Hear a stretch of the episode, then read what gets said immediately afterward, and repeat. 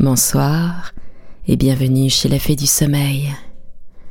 Ce soir, je vous conte une histoire des frères Grimm qui s'appelle La fidèle Jeanne. Très bonne écoute. Il était une fois un vieux roi qui était malade et qui pensait Je suis étendu sur un lit qui est déjà mon lit de mort. Alors il dit Faites-moi venir la fidèle Jeanne. La fidèle Jeanne est sa servante préférée, et on l'appelle ainsi car elle lui a été fidèle toute sa vie. Et maintenant qu'elle est à son chevet, le roi lui dit Ma fidèle Jeanne, je sens ma faim venir, et vois-tu, je n'ai pas d'autre souci que mon fils. Il est encore à l'âge où l'on ne sait pas toujours prendre ses décisions seul. Je ne pourrai pas fermer les yeux paisiblement tant que tu ne m'auras pas promis de lui apprendre tout ce qu'il doit savoir et d'être pour lui comme une seconde mère. Alors, la fidèle Jeanne lui répond Je ne l'abandonnerai jamais, et je le servirai avec fidélité, dût-il m'en coûter la vie. Alors, le vieux roi dit Ainsi je meurs en paix. Et puis il dit Après ma mort, il faudra que tu lui montres tout le château, toutes les chambres, toutes les salles, tous les souterrains, avec tous les trésors. Mais ne lui montre surtout pas la dernière chambre qui est tout au bout du grand couloir, celle où est caché le tableau qui représente la princesse des toits dorés. Si jamais il voit ce tableau, il tombera éperdument amoureux d'elle et il perdra connaissance. Et, ensuite, il sera confronté à de grands dangers. Tu dois le protéger de cela. La fidèle Jeanne lui donne encore une fois sa parole d'honneur, alors le roi s'apaise, il pose la tête sur son oreiller et il meurt. Et maintenant que le vieux roi est en terre, la fidèle Jeanne raconte au jeune roi la promesse qu'elle a faite à son père sur son lit de mort et lui dit Je tiendrai ma parole et je te serai fidèle comme je l'ai été à ton père, dût-il m'en coûter la vie? Le deuil se passe. Et puis, la fidèle Jeanne dit au jeune roi il est l'heure pour toi de découvrir ton héritage. Je vais te faire visiter le château de ton père. Alors, elle l'emmène absolument partout, de haut en bas, et elle lui montre toutes les richesses et toutes les chambres magnifiques, sauf une qu'elle n'ouvre pas, qui est celle du tableau de tous les dangers. Le tableau est accroché de telle sorte qu'on tombe directement dessus dès qu'on ouvre la porte, et il est si bien fait qu'on a l'impression qu'elle est là pour de vrai, et il n'y a rien de plus beau et de plus charmant dans le monde entier. Le jeune roi remarque bien que la fidèle Jeanne évite systématiquement cette porte, alors il lui dit Mais pourquoi celle-là tu ne l'ouvres jamais Il y a quelque chose là-dedans qui va te faire peur, lui répondit-elle. Mais le roi lui répond J'ai vu tout le château, donc je veux aussi voir ce qu'il y a là. Il s'avance vers la porte pour l'ouvrir de force. Alors, la fidèle Jeanne le retient et lui dit J'ai promis à ton père, sur son lit de mort, que tu ne verrais pas ce qu'il y a dans cette chambre. Ça pourrait nous précipiter dans le malheur, toi et moi. Mais non, répondit le jeune roi, c'est justement en n'y allant pas que je cours à ma perte. Je ne trouverai le repos, ni le jour, ni la nuit, tant que je n'aurai pas vu cette chambre de mes propres yeux, et je ne bougerai pas d'ici tant que tu ne me l'auras pas ouverte. Alors, la fidèle Jeanne comprend qu'elle ne peut rien y faire, et elle cherche, le corps lourd, et avec force soupire, la clé sur le gros trousseau. Et tout en ouvrant la porte, elle fait en sorte d'entrer la première, espérant de cette façon cacher le tableau au roi. Mais à quoi bon? Le roi se hisse sur la pointe des pieds et regarde par-dessus son épaule. Et à peine a-t-il aperçu le portrait de la jeune fille, tellement magnifique et ruisselante d'or et de diamants, qu'il tombe à la renverse, évanoui. La fidèle Jeanne le prend dans ses bras, le met au lit et se dit pleine d'angoisse. Le malheur est fait, mon Dieu, qu'allons-nous devenir? Et puis, elle lui donne du vin pour le revigorer jusqu'à ce qu'il revienne à lui. La première chose qu'il dit, c'est Oh, c'est qui sur le beau tableau? C'est la princesse des toits dorés, répondit la fidèle Jeanne. Alors le roi lui dit Mon amour pour elle est tellement fort que même si les feuilles des arbres avaient des langues, elle ne saurait le dire. Je donnerai ma vie pour la voir. Tu es ma fidèle Jeanne, tu dois m'aider. La fidèle servante réfléchit longuement sur la marche à suivre, car il s'avère difficile, ne serait-ce que de s'approcher du visage de la princesse. Finalement, elle trouve une idée et dit au roi. Tout ce qu'elle a autour d'elle est en or massif. Les tables, les chaises, les plats, les timbales, les assiettes et tous les objets. Toi, dans ton trésor, tu as cinq tonnes d'or. Donne-en une aux orfèvres du royaume, qu'ils en fassent toutes sortes d'ustensiles et de bibelots en forme d'oiseaux, de bêtes sauvages et d'animaux fabuleux. Quand on partira là-bas, pour y tenter notre chance, nous prendrons tout ça avec nous ça devrait fortement l'impressionner. Le roi convoque tous les orfèvres, et ils doivent travailler jour et nuit pour respecter la commande et fabriquer les choses les plus extraordinaires qui soient. Et maintenant que tout est chargé sur le navire, la fidèle Jeanne s'habille comme une marchande, et le roi doit faire pareil pour se rendre absolument méconnaissable. Et puis, ils prennent la mer, et ils voyagent très longtemps, et ils arrivent enfin dans la ville où habite la princesse des toits dorés. La fidèle Jeanne demande au roi de rester là et de l'attendre à bord. Je reviendrai peut-être avec la princesse, dit-elle. Veille donc à ce que tout soit bien rangé, expose tous les objets en or et soigne surtout la décoration du navire. Sur ce, elle dépose pêle-mêle dans son tablier toutes sortes de choses en or, elle met pied à terre et s'en va directement au château royal. Quand elle arrive dans la cour du château, elle trouve là, près du puits, une jeune fille magnifique. Elle a un seau d'or dans chaque main et elle est en train de puiser de l'eau. Et quand elle se relève pour partir avec l'eau miroitante, elle se retrouve face à l'étrangère, alors elle lui demande qui êtes-vous? Elle lui répond Je suis une marchande. Et elle lui ouvre son tablier pour lui montrer tout ce qu'il y a à l'intérieur. Alors la jeune fille s'écrie Dis donc, mais c'est quoi tous ces trucs en or? Elle repose les seaux par terre pour contempler les objets, les uns après les autres. Et puis elle dit Il faut absolument que la princesse voie ça. Elle aime tant avoir des choses en or qu'elle va tous vous les acheter. Elle prend Jeanne par la main et la fait entrer dans le château, car c'est la femme de chambre. La princesse est éblouie en découvrant la marchandise et dit C'est si joliment fait que je vais tout acheter. Mais la fidèle Jeanne lui répond Je ne suis que la servante d'un marchand très riche. Ce que vous voyez là, ce n'est rien par rapport à ce que mon maître a sur son navire il a les choses les plus raffinées et les plus subtiles qui puissent se fabriquer avec de l'or. Et comme elle lui demande de tout lui rapporter, la fidèle Jeanne lui répond. Il nous faudrait plusieurs jours. Il y en a tant et tant, et il nous faudrait tellement de salles pour les exposer que votre château est beaucoup trop petit. Alors, la curiosité et le désir de la princesse grandirent encore, et pour finir, elle dit Conduis-moi au navire. Je veux y aller par moi-même pour découvrir les trésors de ton maître.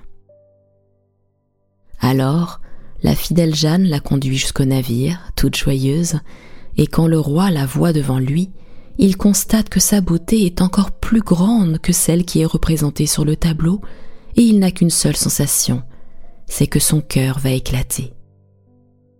Maintenant, elle monte à bord et le roi la conduit à l'intérieur du navire. Mais la fidèle Jeanne, elle, reste près du capitaine et fait lever l'ancre. Sait toutes les voiles et convogue comme l'oiseau dans le ciel.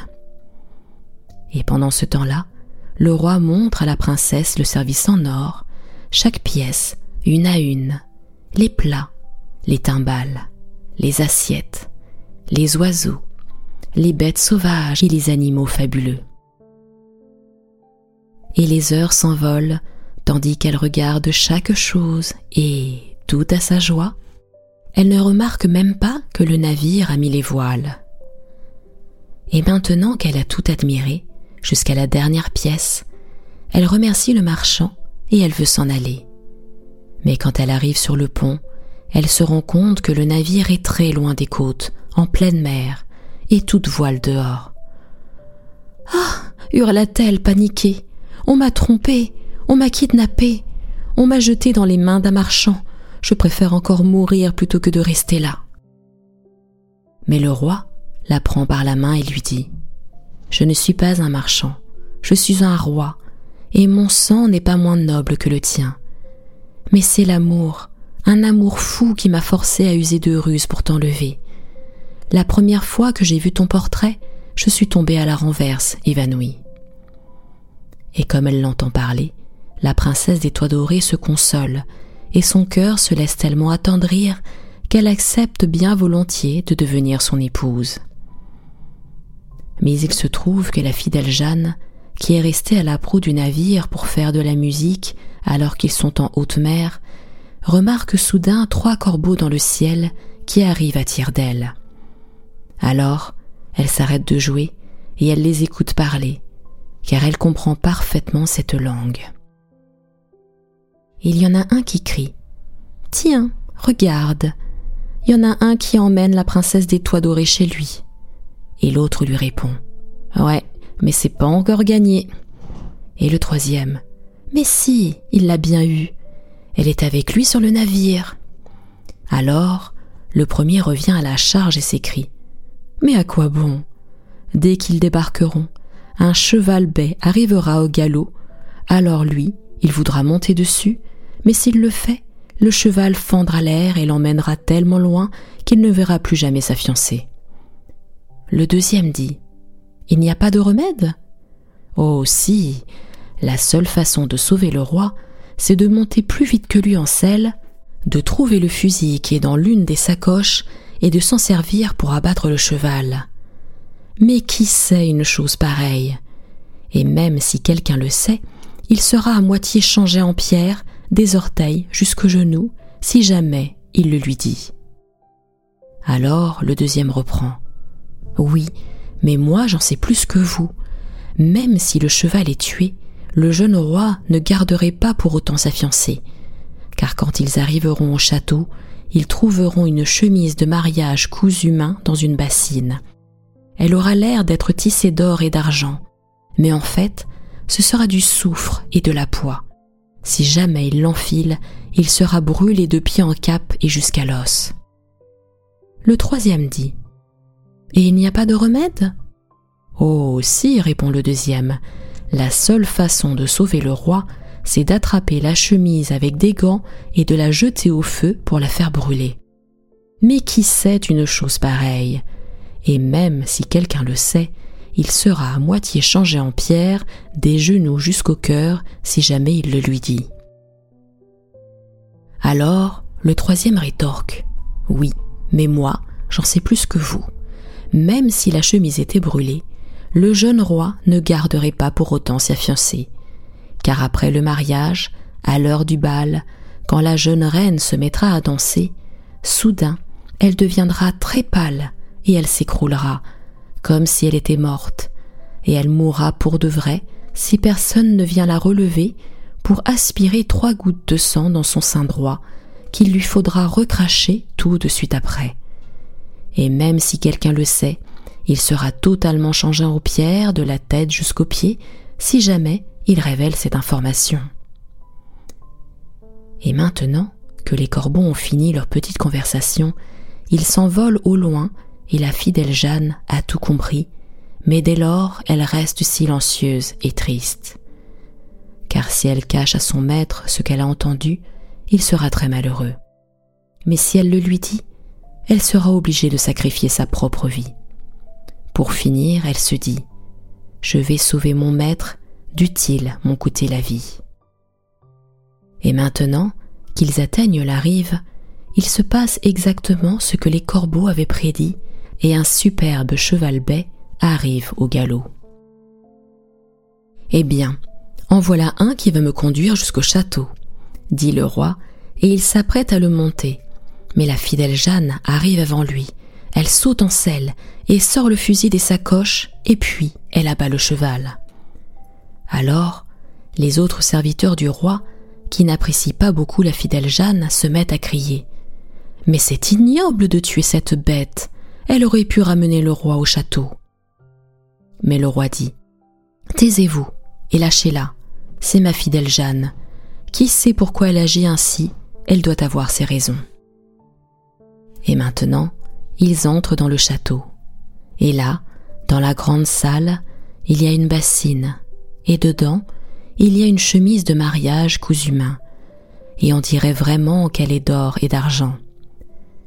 Le jeune roi s'avance pour l'enfiler, mais Jeanne le repousse, attrape la chemise avec des gants et la jette au feu à toute vitesse pour la brûler. Les autres serviteurs recommencent à grogner et disent Mais dites donc, vous avez vu? Voilà qu'elle brûle la chemise du mariage du roi. Mais le jeune roi dit Qui sait pourquoi? Elle doit avoir ses raisons, c'est ma fidèle Jeanne. Et maintenant, le mariage est célébré, et le bal est lancé, et la mariée s'avance. Et alors la fidèle Jeanne reste aux aguets et ne la quitte pas des yeux. Et tout à coup, la mariée devient très pâle, et elle s'écroule comme si elle était morte. Alors, Jeanne se jette sur elle le plus vite possible, elle la redresse et l'emporte dans une chambre. Et là, elle l'allonge, elle s'agenouille près d'elle, et elle aspire trois gouttes de son sein droit qu'elle recrache immédiatement après. Et aussitôt, la mariée recommence à respirer et elle se redresse. Mais le jeune roi, qui a tout vu, ne comprend pas pourquoi la fidèle Jeanne a fait une chose pareille, et il devient fou de rage et il s'écrie qu'on la jette en prison.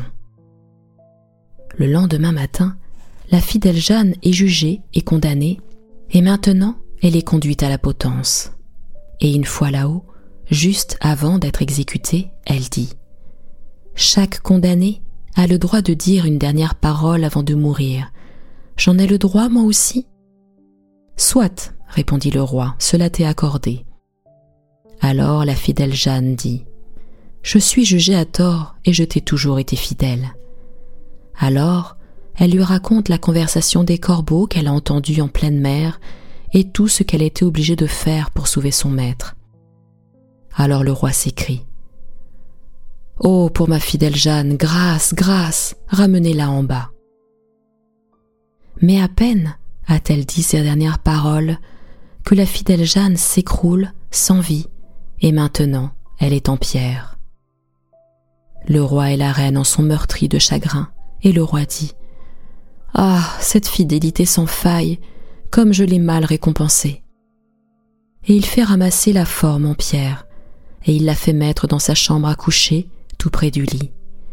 Et chaque fois qu'il la voit, il pleure et dit Ah, si seulement je pouvais te faire revivre, ma fidèle Jeanne.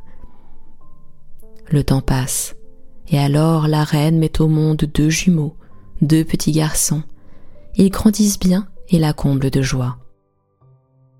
Mais voilà qu'un jour, le roi regarde à nouveau la forme en pierre, plein de chagrin, alors que la reine est à l'église et que les deux enfants sont près de lui en train de jouer, et il s'écrie en soupirant. Ah, si seulement je pouvais te faire revivre, ma fidèle Jeanne. Et là, la pierre se met à parler et lui dit oui, tu peux me faire revivre si tu acceptes de perdre ce que tu as de plus cher. Alors le roi s'écrie Je donnerai tout ce que j'ai au monde pour t'avoir à nouveau. Alors la pierre lui dit Pour me ramener à la vie, il faut que tu tranches la tête de tes deux enfants de tes propres mains et que tu me badigeonnes de leur sang.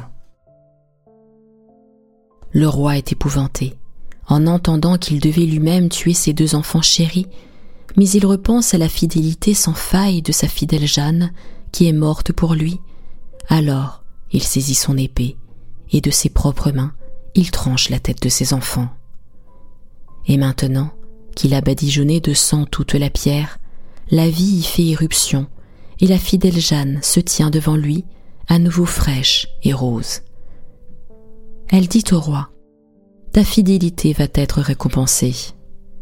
Elle ramasse les petites têtes des enfants et les remet en place. Elle badigeonne les plaies de sang et, en un clin d'œil, ils sont sains et saufs, et ils galopent partout, et ils jouent à qui mieux sait, comme si rien ne s'était jamais passé. Alors, le roi est fou de joie, et quand il voit arriver la reine, il cache la fidèle Jeanne et les deux enfants dans une grosse armoire. Et comme elle rentre, il lui dit Tu as prié à l'église? Oui, dit-elle, mais je n'ai pas cessé de penser à la fidèle Jeanne que nous avons jetée dans le malheur. Alors il lui dit Ma chérie, nous pouvons lui rendre la vie, mais ça nous coûtera nos deux petits garçons chéris, il faudra les sacrifier. La reine devient blafarde, et son cœur se glace d'épouvante, mais elle dit pourtant Pour sa fidélité sans faille, nous le lui devons bien. Alors, le roi se réjouit de constater qu'elle pense comme lui. Il s'avance vers la moire et l'ouvre. Il fait sortir les deux enfants et la fidèle Jeanne et dit Dieu soit loué, elle est délivrée, et nos petits garçons sont de nouveau avec nous.